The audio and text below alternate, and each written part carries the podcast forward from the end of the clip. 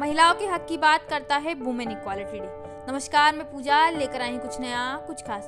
यूं तो आज 2023 चल रहा है, जहां आधुनिकीकरण का युग है, जहां घर में आई हर ऑनलाइन चीज देखी और परखी जाने लगी है, जहां खुद को सशक्तिकरण का एग्जाम्पल बताने लगे हैं, जहां मॉडर्नाइजेशन का रूप दिखाया जाने लगा है। लेकिन अफसोस, जब बात आती है घर में बैठी महिला की, तो ये समानता कहाँ चली जाती है, ये समानता कहाँ चली जाती है, ये लोग कहाँ चले जाते हैं जो आज भी लड़की को कम आंकने में, एक घर की महिला को कम आंकने में पीछे नहीं छूटते। इसे जानते हुए कि वो अनेक परेशानियों का सामना करके आगे निकलती है। जहाँ लड़की को 2 तो लड़कियों को 10 परेशानी का सामना कर आगे बढ़ना पड़ता है। जहाँ उसके लिए ऐसी कोई भी अनुकूल परिस्थिति नहीं होती जिससे वो खुद को बेहतर करे, जहाँ विपरीत परिस्थितियों में उसे ढाल दिया जाता है। इसके बावजूद जब बात आती है उसके प्रमोशन की, बात आती है उसकी एक अच्छी सैलरी की, तब ये कहकर टाल दिया जाता है कि वो तो महिला है, क्या ही करेगी। इस सोच को आज बदलने की जरूरत है। जब हम वुमेन इक्वालिटी डे को देखते हैं तो पाते हैं एक ऐसा परिदेश जहां महिला और पुरुष में कोई भेद नहीं, जहां महिला पुरुष को समान अधिकार देने की बात की गई है।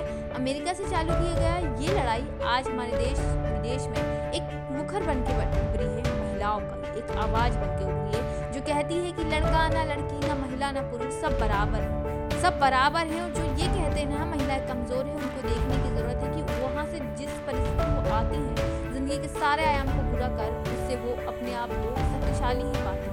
लेकिन तब भी उन्हें कमजोर करने की लाख कोशिश की जाती है, कभी घर, कभी परिवार, कभी आर्थिक समस्या, कभी कुछ कहकर उन्हें घर पर हमें जरूर है एक ऐसे वातावरण बनाने की जहाँ महिलाएं कोशिश करें, जहाँ खुद को बेहतर बना सकें। जो ये कहते हैं यार खुद भी तो करें, बता दें कि आज हम अपने घर की महिलाओं से शुरू करें क्या हमें सोचने की जरूरत है। किताब इतिहास लिखना बहुत आसान होता है, लेकिन जब बात इसे तालिबान किया जाता है और ज़्यादातर लोग पीछे करने लगे हुए होते हैं। ऐसे में ज़रूरत है आज समानता के घर को समझने की, समानता के पहिए को समझने की, साथ चलने की।